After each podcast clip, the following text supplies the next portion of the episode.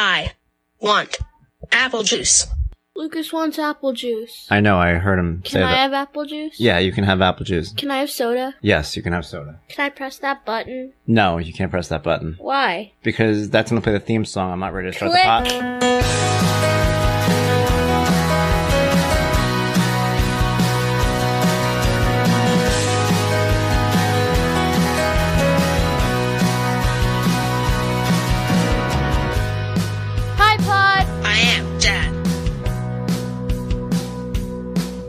Just hi, Dad. He's my dad. James Guttman! What's up, guys? James Guttman here on Hi Pod. I'm Dad. Welcome back to a mid December edition of Hi Pod. I'm Dad. It is 2023. We are almost done with the year. It has been a year for the books, man. Without a doubt, one of the most um, monumental, mega years of my life. Uh, just so many things happening. Uh, we'll get into all that in a second, but it's been really um, a crazy week, too. And of course, this is going up a little bit late today because as you guys know, sometimes I re record these, sometimes I do them on a different day. So I actually did one earlier this week. I did it on what was a pretty big day for me. Um, December 13th, as you guys know, is the anniversary of my quintuple bypass that came out of nowhere. It was, I mean, literally out of nowhere. I had been um, experiencing these episodes for years, didn't know what they were, thought, you know, I'm just, you know, I'm a little off today. Found out they were heart attacks. Found out on December 13th I had had a heart attack. Walked to the walk in center. Got there. Sent me to the hospital. Hospital did tests. Turns out I needed a bypass. Not just a bypass, but five of them. Quintuple bypass. Never had surgery in my life. Immediately got carted in. Thought I was dead. Was positive it was the last day of my life. Really kind of came to grips with it. Messed me up a lot. But the story of that day transcends the heart surgery. It's more for me than that. And when I think back on it, yeah, I think about my own mortality and I think about that day and I think about some of the the fear and worry that I had that day, but it also was kind of a rebirth in many ways. Um, I cut people out of my life. There were people that I had been surrounded by for my whole life that I knew were not healthy for me to have around. Um, and that was the the last day that I really welcomed those people into my life. And I'll tell you this 11 years later, looking back, it's something you still reflect on. I mean, there's no way we, we don't make huge decisions like that for ourselves and not think about it and deal with it. But um, seeing things and watching how things played out, I don't really have any regrets at all. It just is what it is. Um, I don't know if anybody else has any regrets either, to be honest with you. Um, I think sometimes we just we just move on and we have to do what's right for us. And sometimes we know in that moment. I know other people have done similar things that I've done where you've had to make these big decisions, whether it's it's family, friends, loved ones, spouses, whatever it is that you have to move on from. I think most people can turn around at the end of it and look back at the things they went through and go, that wasn't worth it. And then when they see how other people were able to kind of accept it, it changes a lot, you know? So I'm good. I'm fine with it. Still, though, it does make you reflect a little bit. And I do reflect when I look back. Um, a lot of rebirths, a lot of changes in, in attitude, a lot of changes in thoughts. As I said in my blog on Wednesday, where I talk about the story of my bypass on hiblogimdad.com, there's your plug. You know, I talked about how changes like my diet, my exercise, um, and even to a certain extent my thinking, they were kind of swift. You know, I woke up that next morning and a lot of my outlook had changed.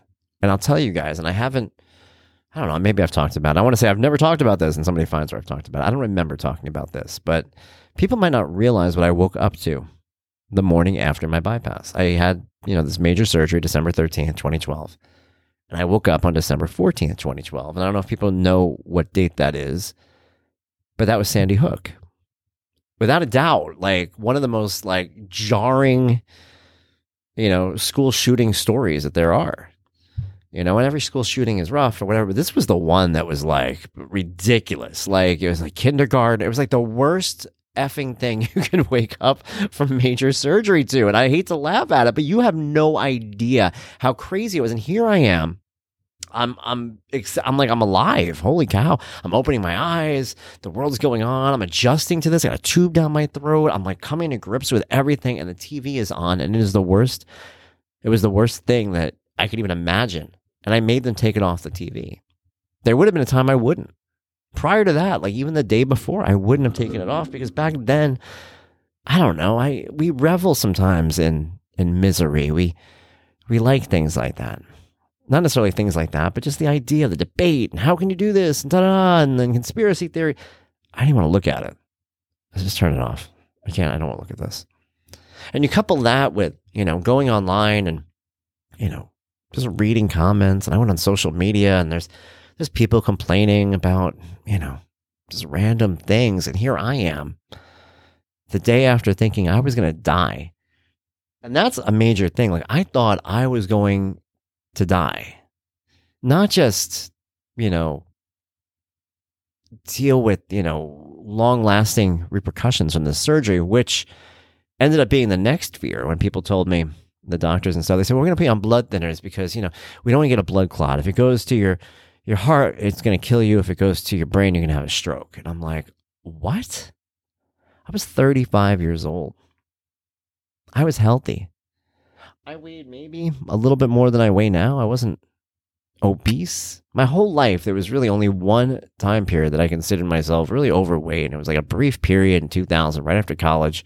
Kind of went to hell with myself. Didn't want to do that anymore. But I was never, you know, a massively out of shape, unfit person. So I'm like, what am I going to do? And I remember I went to the doctor and said, what do I do? What do I do?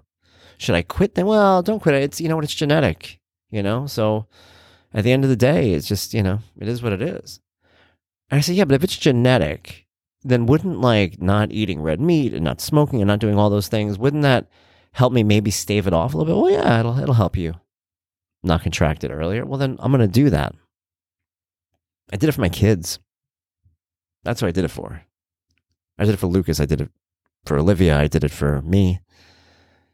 I did it because I didn't want them not to have a dad my kids saved my life in so many ways. They do to this day. My kids saved my life. A lot of people are in my position where you have rough days and you're like, the only reason I am not running away and doing something crazy is because I have these kids. You have no idea how kids can sometimes anchor some of the most, um, I don't know, flighty souls to the earth. My kids anchor my soul to the earth. If not for them, I don't know what I would do. I mean, really, I would make some pretty crazy decisions. And I know that because before they were around, when I was young, I made some pretty crazy decisions. I did a lot of crazy things. There are people right now listening to this podcast who I knew in 1998 who were like, yeah, you did. I did. Uh, and now I'm not like that. Now it's about being an adult, it's about being responsible, it's about being there for the people around me. So I, I worked hard for my kids. But what people don't seem to get, and this is the main point of this, and it's it, it all comes back to the same the same idea. When I came out of that surgery and I went online, I started reading people complain about their lives, and I saw Sandy Hook on TV, and I saw all this misery, people debating, people arguing, people fighting, and here I was waking up from heart surgery. I didn't want to be a part of that anymore. I didn't want that nonsense because in that moment I knew how precious and precarious life was for me and for all of us.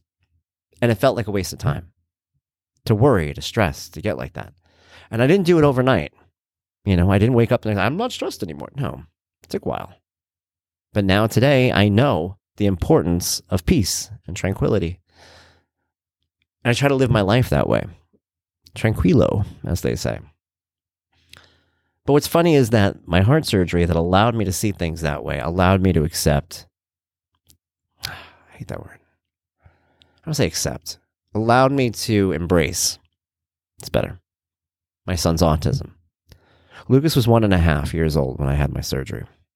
Lucas was showing signs of delay. The last pictures I had on my camera roll were him struggling to hammer in pegs on a little wooden toy, right? And um, I remember being really worried. And there were so many little things he did that really worried me when he was little. And I didn't know if he was going to be okay. I didn't know what those things were, but I worried all the time for him. And when I came out of surgery and I missed my kids, I I didn't remember the delays. I didn't remember a lot of that stuff. I remembered him, my boy. Those my kids. I miss them. I want to see them. And I thought about all the cute things he did and all the fun things he did. I really, um, I changed my my thought process because suddenly now the little things didn't matter anymore. And to me, that's a little thing. If you love somebody, and there's something like if you love somebody in your life and they're in a wheelchair, if you love someone in your life and they struggle with anything, you still love them. It's not about their struggles, it's about them. And that's what I came to realize. And what's funny is that my heart surgery allowed me to not stress and realize that my son's autism wasn't a big deal, but my son's autism also allows me to not stress and realize that everyone else's, you know, pardon the phrase, bullshit is not a big deal, whether it's uh, business or personal or whatever it is. It's pretty crazy. And I've tried to explain this, and this has been what has helped me, I think, as I've gotten older and I've gotten into business. I told you guys this. If I work with any company or if I work with any job, I always tell them early on, and I don't know, maybe maybe this turns some people off, but some people respect it. I say, I say, listen, I got to warn you, I don't get stressed out, right? So you might call me frantic about something you need done. I'll get it done for you, but I'm not like ooh, like frazzled and like heavens to Murgatroyd. That's not me. Um, I don't work well like that, so I don't do that, and I don't like to feel that way. I won't get my work done that way. So I'm chill. And I've worked with people who will throw work at me and they'll be like, You don't you don't seem overwhelmed at all. I'm like, I'm not. I'm not. Now, I mean, it's gonna sound kind of jerky, but like I don't really care all that much. Um that said, I don't I don't ever miss a deadline. I don't ever miss work or miss something that I even forget work, even on a personal basis too. If I promise you something, I'm gonna do what I promise you, but I'm not gonna be like, oh, what are we gonna do? I don't like to do that. And I think it's it's you know, because of my son seeing his struggles that he has to go through and the things that we have to work through, I work through that with him. I don't get stressed out with him. So if I don't get stressed out over, you know, my son's schooling and where he ends up, if he ends up in a home one day, if I don't get stressed out by that, I'm not stressed out over your email. I'm not. Um, I'll I'll return it. I'll get to it. We'll do the work. But ultimately, if if you have a problem and I never talk to you again, so be it. Just stop caring. I mean, it's important. I think a lot of us need to adopt that kind of mentality because the things that are important, we know in our hearts what they are. Flash forward now. Pretend that you have three hours left of your life. What are the things that are important? You know what they are. And the reason why you know what they are is because you've lived long enough, just like I have, to see these things that people make into utmost importance. I've had work situations years ago that were the hugest, hugest, hugest, hugest things. All anybody want to talk about. It was major. What's going to happen? And today, years later, I don't remember their names. I remember my kids' names. I remember every single thing that my kids have dealt with that I've had to fight through and deal with. But the little things, nah, does wash away. So wash away the little things. Try to adopt that thinking without having to have a heart attack and a quintuple bypass, and you will feel good about it. Um, be happy. Move forward. I'm happy and I'm moving forward. I want to tell you guys this before we close out today. I am excited, so excited about things coming in the new year. I don't know how to sound it, but I really am. I am. I'm not going to get into detail on it, but I will tell you guys this. Next month, um, I'm going to LA and there is something in the works that I would be very excited to tell you guys about that. I also have another thing, not related to that, but also equally huge that I want to announce very soon. Just waiting for some final details. 2024 is going to blow 2023 away. You have no idea. We will talk about it all soon. As soon as I can, I will let you know. I'm stoked. Hopefully, you are too. Guys, thank you. Check me out on hiblogimdad.com. Be sure to like, subscribe, all that stuff here on any streaming service you found me on, and follow me on social media. Hi, James Guttman. That's me. Thank you once again for listening, and thank you for really helping me make my last 11 years a, major, um, a major positive in so many ways. I appreciate it. I love you all. Until next time, James Guttman, be well. Bye, Pod. I'm Dad.